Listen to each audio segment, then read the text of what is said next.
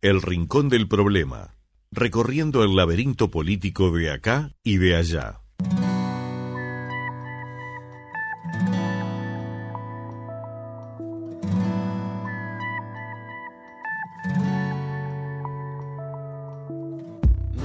Fuerte y claro no para, tiene mucho más para compartir con ustedes, mucho más contenido, mucho más material. Y ahora es momento de recibir al politólogo Andrés Rayo con otra columna de, análisis, de reflexión. Hoy Andrés nos propone viajar, por decirlo de alguna manera, hacia la reflexión vinculada a las empresas públicas de nuestro país y a los fantasmas, las señales, vaya uno a saber, que vienen desde otras décadas, particularmente de los años 90. Bueno, de ese tema va a reflexionar en los próximos minutos Andrés Rayo, al cual ya le estoy dando la bienvenida a este programa de Fuerte y Claro. ¿Cómo andas, Andrés? Bienvenido, un gusto grande tenerte por acá de nuevo. ¿eh? Hola, muchas gracias, el gusto es mío, saludos para todos. Bueno, le estamos dando la, prometida eh, y ansiada eh, continuidad que nos habíamos planteado para este año a esta columna de Fuerte y Claro eh, de Andrés. Así que la verdad que realmente una alegría muy, muy, pero muy grande. Andrés, eh, ¿por dónde, ¿por dónde entrar a este tema de las empresas públicas? Tan polémico y discutido. Tan polémico. Bueno, justamente por ahí este, despertaba eh, la idea de, esta columna, producto de que desde el cambio de gobierno y en particular con la pandemia se, se habló mucho de la pérdida de calidad de algunas empresas públicas, por ejemplo en el caso de Antel, la pérdida de conectividad en muchos casos, se argumentó que era parte de la sobrecarga del sistema, producto de mucha gente en su casa trabajando y demás. Pero por otro lado, con el proceso de la LUC se empezaron a ver algunos, algunos, este, algunas tendencias dentro de la coalición de gobierno de querer reformar algunas empresas públicas. Eh, no diría todas, pero sí muchas, y en particular me, interesaba tratar el tema de UTE y de Antel. Hay otro caso que es el de ANCAP, que está un poco también en, la palestra porque está en plena discusión esto del, no aumento y todo derivado con los argumentos del gobierno. En particular, interesaba centrarme en y Antel. Eh, e insisto, esto tiene que ver por de, de qué está pasando en el fondo, ¿no? ¿Qué está detrás de las empresas públicas que existe tanto? Claro. Eh, y en eh, ah, quiero destacar una cosa que es muy importante. Eh, en el caso solo de Antel, porque no conozco el de UTE a nivel regional, pero sí quiero señalar algo importante para poner en perspectiva, que Antel es la empresa de telecomunicaciones estatal con mayor dominio de mercado de toda América Latina en su propio país. Después viene Costa Rica, eh, y esto es importante porque tiene que ver con políticas, cuando se ejercen, cuando se aplican políticas públicas, cuando se llevan a, pasan la formulación y se va a la ejecución de la política pública, por supuesto que eh, en, el caso de empresas claves, como es Antel y las telecomunicaciones, no vamos acá a derivarnos más en lo importante que son las telecomunicaciones para el desarrollo de cualquier país al día de hoy, ¿no? Es como la ciencia y la tecnología. Es harto de obvio.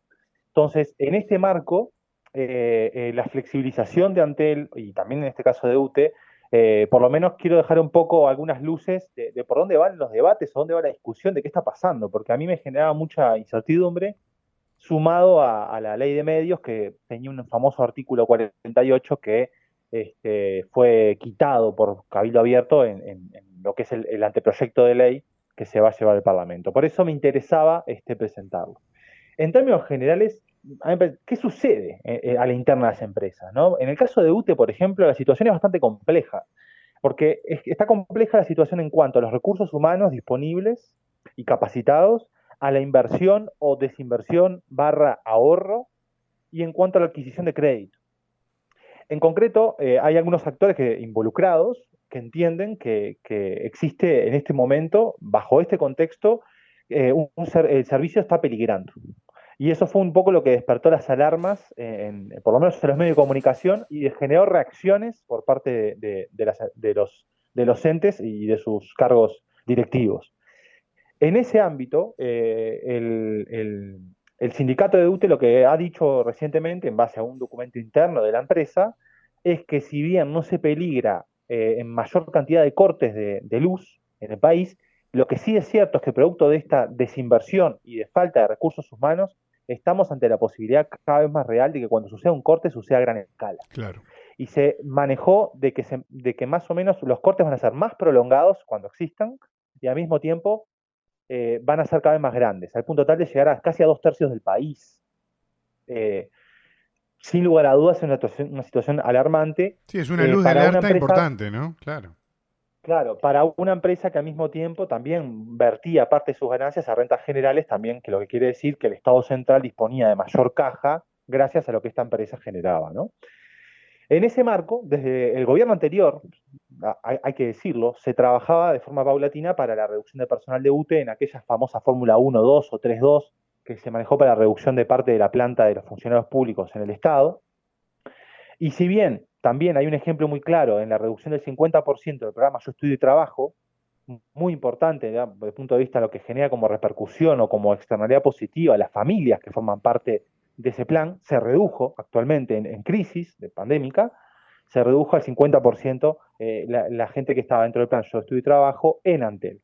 Si bien eso no es significativo, es una muestra de lo, cómo se busca recortar eh, lo que se consideran gastos superfluos o, gastos excesivos por parte de la administración anterior. Aquí hay un poquito, si se me permite la digresión, un poquito de casa de brujas también, ¿no? Un poquito de, ir a buscar el pelo al huevo a fin de, justificar algunos recortes. Claro. Que no estoy diciendo que en todos los casos estén, estén mal justificados, pero sí es cierto que, en este ejemplo yo estoy de trabajo, claramente no es por ahí donde se debería cortar. Digo, para tirar una línea editorial como, como, como nos parece lo correcto, que hay que siempre estar del lado de la gente, no hay mucho más y cuando es trabajo.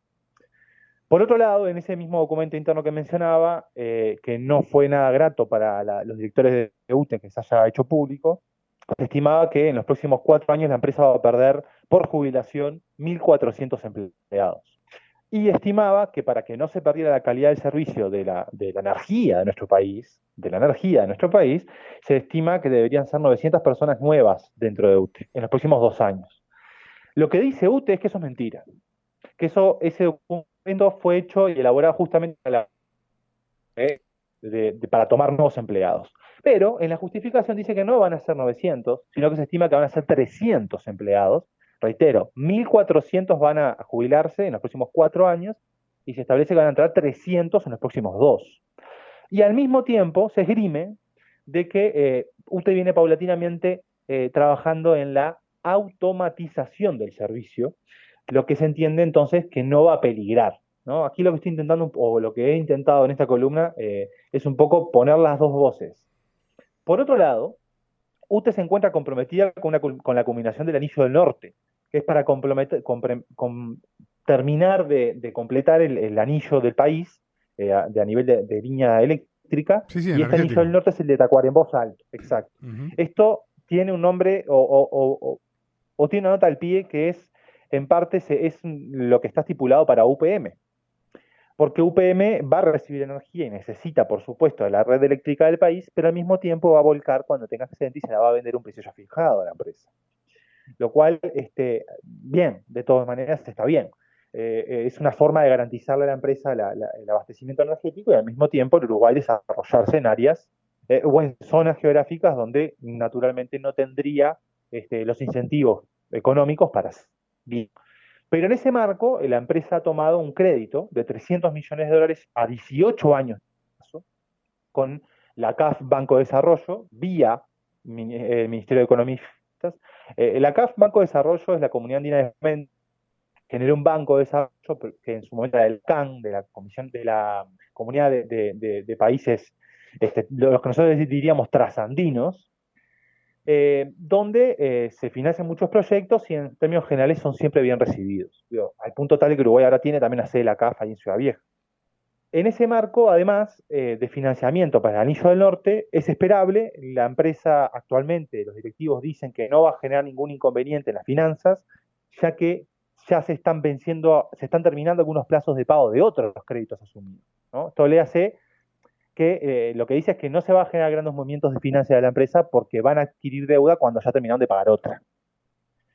Por otro lado, también hizo eh, eh, UTE un acuerdo con el Banco Central del Uruguay, un swap, como se le llama en términos financieros, de 720 millones de dólares, porque tiene especificado las la estructura financiera de la empresa, del ente, tiene eh, especificado, creo es más o menos un 53% de, de, su estructura.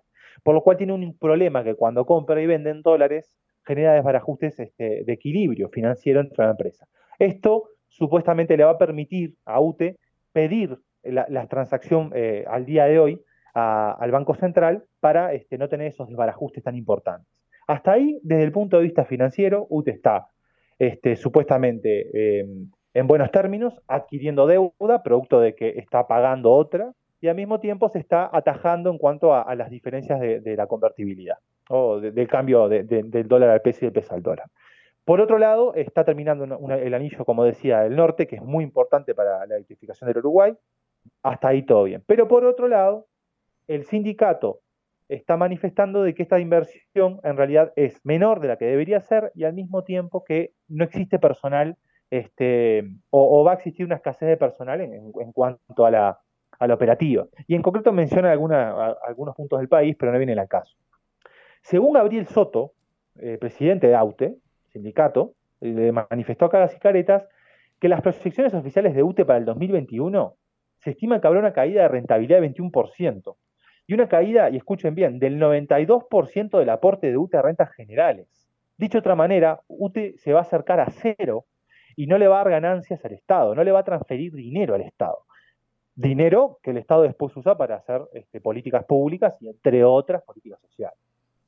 Por otro lado, eh, también va a haber un aumento de casi 3% eh, de las horas de corte de energía para la población y un aumento del 7.5% en la frecuencia de los cortes de la población, lo que yo me contaba que al mismo tiempo van a ser mucho más agudas, al menos eso se estima. Esto como consecuencia en parte de la reducción de inversiones de la empresa que estima Soto que son 250 millones de dólares por decisión del director, por decisión del director. Eh, ahora, en el caso de Antel, el ente ha sido bastante criticado, todo lo tenemos claro, eh, por el uso excesivo de las inversiones, por ejemplo en el caso de Antel Arena, en el caso de Vera TV y también en el caso de la publicidad. Ahora, de parte de quienes estaban y quienes están hoy en Antel, nadie critica a la empresa en cuanto a su nivel de infraestructura, en cuanto a, las capacidades desarrolladas en los últimos años. Eso es una, nota al pie eh, excesivamente necesaria porque estamos hablando otra vez de, las tecnologías de punta en, un sector sumamente dependiente de los avances constantes de la tecnología, que necesita este grado de inversión, reinversión permanente. Ahora, ¿quiénes criticaron a Antel? El gobierno, obviamente, en su momento en la oposición, actualmente también, el propio presidente actual del ente, Gabriel Gurméndez, y también parte de la opinión pública. Podríamos decir un poco partidizado, sí, lo de Antel Arena fue claramente partidizado, que parecía casi un Peñarol nacional, que las defendían y quienes estaban en contra. Pero sí, pero sí quiero atar esto a otra nota al pie, que tiene que ver con, una, frase que repetía bastante Carolina Cosa en, en esa defensa mediática que le, tuvo, que le tocó, producto de, haber tomado la decisión de la Antel Arena. Que la Antel Arena, en el marco de Antel, era, eh, era un, parte de un proyecto más, más elaborado donde se, se buscaba producir contenido producir contenido, que claramente en la pandemia hemos notado la importancia que tiene para la economía. La, producción de contenido es cada vez más importante, no solo en el entretenimiento, sino también en cuestiones relevantes de nuestra propia vida cotidiana. En ese marco, Vera, TV fue bastante criticada también, y eso lo, voy a recordar más adelante. Este, disculpen si escuchan llorar al bebé de fondo, que está fatal. no, no, pero no se escucha, no, no. Ok, ok, ok. Me está un poco desconcentrando. Este, bueno, en tanto, eh, se criticaba mucho Antel y al mismo tiempo, desde el lado más liberal de la política y también de la opinión pública, se criticaba eh, la posición monopólica de Antel. Eso es algo que ya hemos escuchado varias veces, que tiene obviamente una justificación económica y que por supuesto tiene diferentes este, interpretaciones cuando se habla de una empresa monopólica privada versus una empresa monopólica del Estado, ¿no? Son cosas muy diferentes que eh, cuando hablamos del Estado hablamos más de política, ya no tanto de economía, y hablamos más de soberanía es decir, de tener la capacidad de tomar decisiones en ese sector que favorezcan teóricamente a lo que el Estado quiere para la nación. ¿no? Eso es algo también es muy importante cuando hablamos de empresas públicas. En ese marco de, las críticas de parte de los más liberales en cuanto al monopolio que impide la competencia eh, en conceptos de libertad funcionar, se puso en la LUC, en la Ley de Urgente Consideración el año pasado, en particular en el artículo 268, eh, lo que hemos conocido como eh, el, el, uso compartido de la infraestructura y después en el artículo 269, que me sigue, en lo relativo al acceso y uso de las redes de comunicación eléctricas o electrónicas de, Antel. Esto fue retirado de la LUC y en ese momento me acuerdo también, Carolina Cosa había dicho que, era una, muestra de la presión que había generado la oposición eh, el año pasado, así como lo que se había puesto eh, a los ojos de la opinión pública de lo perjudicial que podía ser para Antel estos artículos. En particular, Cabildo Abierto también se opuso eh, en, incluirlos en ese momento, y justamente es aquí donde se, este, está empezando a discutir justamente ahora en la ley de medios la, oportunidad de, agregar el capítulo 48 para este, otorgar la posibilidad a los teleoperadores de darle servicio que antes les arriende la fibra óptica para que ellos puedan ofrecer Internet. Y lo curioso de todo esto, aquí un poco un comentario, es que es bajo otra vez el concepto de la libertad, la libertad de competencia. Es darle la oportunidad a los competidores de competir bajo las reglas, bajo reglas equitativas. Insisto, Antel es una empresa del Estado que Sí, que nos está haciendo ahora que no se escuche lo que estaba diciendo. Ahora sí. Eh, que es, de preferencia monopolística. No es que en algunos casos no tenga competencia, como sí pasa con la telefonía celular, pero la gente lo prefiere. ¿Lo prefiere por qué? Porque es del Estado, puede ser, porque tiene un mejor servicio, puede ser, o por lo que le dé la gana. El problema o el punto central es que es una empresa que tiene, obviamente, en algunos puntos, en algunos sectores, monopolio, pero en otras no. Y casualmente, en las que no lo tiene, el presidente actual del ente, Gabriel Gurméndez, estuvo vinculado ante él en, el gobierno de, Jorge Valle, estuvo vinculado a Movistar y estuvo vinculado a Claro en su momento a CTI. Eh, de forma directa o indirecta, no viene al caso. El punto es que el, presidente actual del, ente manifiesta que lo que se dice de, que se quiere flexibilizar, se quiere privatizar, por eso un poco el título de Volver a los 90, ¿no? Que se quiere privatizar ante él, es todo lo contrario. Que en realidad es una falsa eh, información, podemos decir una fake news, donde lo que se busca en realidad es hablar mal de gobierno y que en realidad es, justamente lo que quieren hacer en, en, la actual, en, la, actual ente estatal, es permitir la competencia y al mismo tiempo darle la oportunidad a la empresa de invertir en lugares donde en el anterior decenio, o en, el anterior, este, en los anteriores gobiernos, en, las anteriores administraciones, obviamente del Frente Amplio, estas empresas, y en particular Antel, no llegaron como debían llegar al interior del país. Por ejemplo, en el caso de fibra óptica. Ahora, eh, decía en, ese, en, una nota que sacó el observador Gurméndez, lo único que hacemos es gastar en lo que hay que gastar. No hay ningún proyecto de ceder Antel, sino hacerla más competitiva. Entonces, yo me pregunto, por ejemplo, ¿será más competitivo si se alquila o se cede eh, al uso de la fibra óptica a las empresas competidoras? Eh, había cuenta de que las inversiones de Antel fueron superiores a los 800 millones de dólares para tener fibra óptica. Eh, te estoy diciendo algo que muy probablemente la opinión, eh, la opinión pública, eh, el escucha, ya haya, este, adquirido justamente esa información. Tenga el dato, claro. Exacto. De que se gastó mucho, de que lo que se está hablando aquí es de arrendar para dar la oportunidad a Antel de, hacer ese retorno y de poder volver a, a contar con ese dinero para invertir y demás. Eh, pero hay un montón de metáforas que se han utilizado al respecto, pero claramente lo que se está haciendo acá es algo que en general la empresa privada nunca haría, nunca, nunca haría, que es invertir esta millonada, porque en Uruguay es muchísima plata, pero también en el mundo, 800 millones de dólares es muchísimo dinero. Y arrendarle a tu eh, competencia directa toda tu infraestructura. Exacto, es como este, gestarte en su momento delante de la arena porque salió X dinero pero si te, le metes en mano a la billetera de Antel, tal vez no sea un problema. Porque eh, aquí el problema es un principio de libertad, ¿no? Libertad de competencia, no un problema de billetera. Porque si algo que queda claro es que Antel no va a recibir más dinero por esto. Porque eh, Antel ya puso 800 millones de dólares. Es decir, ahora Antel tiene que esperar que le vuelvan. No es que va a gastar menos o que va a recibir un, un arriendo de las empresas competidoras, que además le van a quitar usuarios. Entonces, claramente no va a tener ese ingreso. Por otro lado, entonces, digamos, ok, supongamos que eso está bien. Entonces, la competencia que se quiere hacer se da en el marco del desarrollo de 5G, porque eso es algo de lo que se viene, ¿no? Eh, la disputa China-Estados Unidos, en parte con Huawei, tiene que ver con el 5G. Bueno, eh, en el caso, por ejemplo, de, del 5G, lo que dijo Urméndez fue que eh, hasta ahora habrá que esperar. Que el 5G no va a ser eh, una, una, tecnología que va a llegar a toda la población en una primera etapa, que en un primer momento va a estar solo en, algunos, este, algunas localidades de prueba y con cámaras inalámbricas, por ejemplo en Solís Mataojo, y que además va a estar eh, digamos, algunas grandes empresas van a llevar la, iniciativa, digamos, van a, empezar a probar esta tecnología de forma primaria.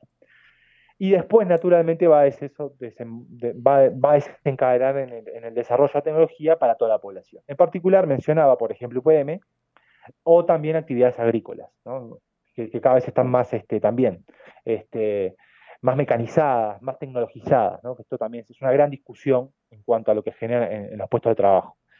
Ahora, eh, Gurméndez, eh, también en una nota, pero en perspectiva, creo que fue en febrero, eh, decía que la inversión en, relación a, los a una nota que había dado La Rosa, que es el representante del Frente Amplio, que decía que, se iba a, reducir el, total de inversión y el, total de presupuesto de Antel, dijo que tampoco es cierto, que en realidad, a diferencia de La Rosa, que decía que iba a haber una, disminución del 23% de inversión, eh, Gurméndez dijo en perspectiva que va a ser un aumento del 20% y que estará volcado a culminar las obras de fibra óptica, como decía, de la mayoría de las localidades del interior que quedaron a, medio camino y que pondrá mucho más énfasis, por ejemplo, en el, área móvil y después este, también en el interior.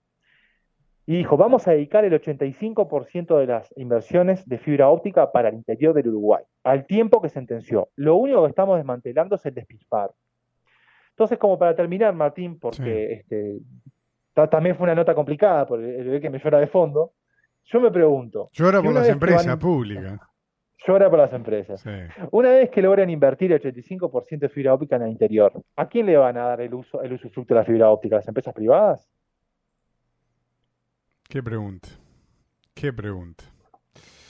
Eh, realmente eh, creo que vos dejás muy bien planteado un tema Acá me escribía Vanessa y me decía, con respecto a UTE, dice, los cortes de luz, dice, volverán a ser como antes, cuando éramos chicos, dice, caían dos gotas y se cortaba la luz. Dice, hablame de evolución, ¿no? Bueno, está, ahí Sí. Este... En realidad, eh, eh, el punto central, eh, y que creo que es para UTE, para Antel, y podría perfectamente ser extensivo para ANCAP, es el desarrollo de los recursos humanos. Claro. Eso Sinceramente, yo creo que este es un punto central para cualquier sector del Uruguay, siendo un país pequeño que tiene mucho para dar, pero que naturalmente tiene que pensar en el exterior, ¿no? Porque no se puede desarrollar para adentro. Entonces, el, diferencial tiene que ser los recursos humanos.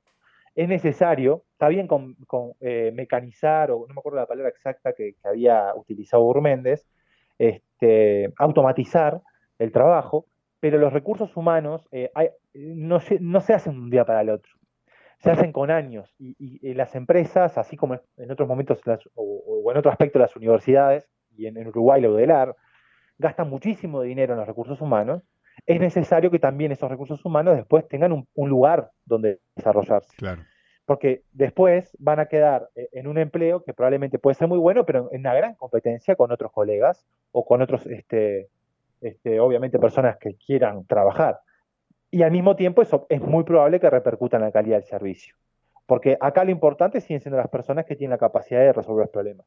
Pues las cosas se van a romper, ¿no? Naturalmente. Pero sí, yo creo que, digamos, como, como para aportar un poco lo que decía Vanessa, la cuestión más allá de, los apagones y demás tiene que ver con el no cortar la cadena de evolución de desarrollos humanos que el país viene teniendo. La formación es fundamental y en este tipo de empresas es trascendental que estemos a la vanguardia que esas personas que pasaron, de, por ejemplo, de la energía eh, eléctrica eh, vinculada con las represas, que también se concentren en los molinos, que también se concentren en la energía fotovoltaica y que se empiecen a desarrollar y cada vez a, hacer un, valor agregado para la empresa. Para que después cuando nos cobren a fin de mes, a pesar de que nos quejemos, que estemos tranquilos de que estos productos también del avance en el eh, productivo de un país en el marco de una empresa que es solvente y que al mismo tiempo también retribuye dinero a, renta general. Sin duda, como llegó a pasar, ¿no? Como llegó a pasar, a, por lo menos en el tramo final del último gobierno de, del Frente Amplio, ¿no? Eso también hay que decirlo. Muchas veces uno se podía quejar del costo, pero el servicio estaba. Eh, claramente eso, eso es así. Andrés, yo te quiero agradecer como siempre este rato que nos has dedicado también para entender y pensar en profundidad sobre estos temas y si te parece en unos días retomamos de vuelta esta columna y seguimos pensando juntos y analizando el tablero local, las cosas que pasan en Uruguay y también lo que pasa en el, en el exterior. Te mando el abrazo fuerte y claro de todos los días y gracias por estar ahí en serio, no solo como oyente, sino formando parte. Un abrazo grande. ¿eh? Abrazo para todos y disculpen las intervenciones del, del menor.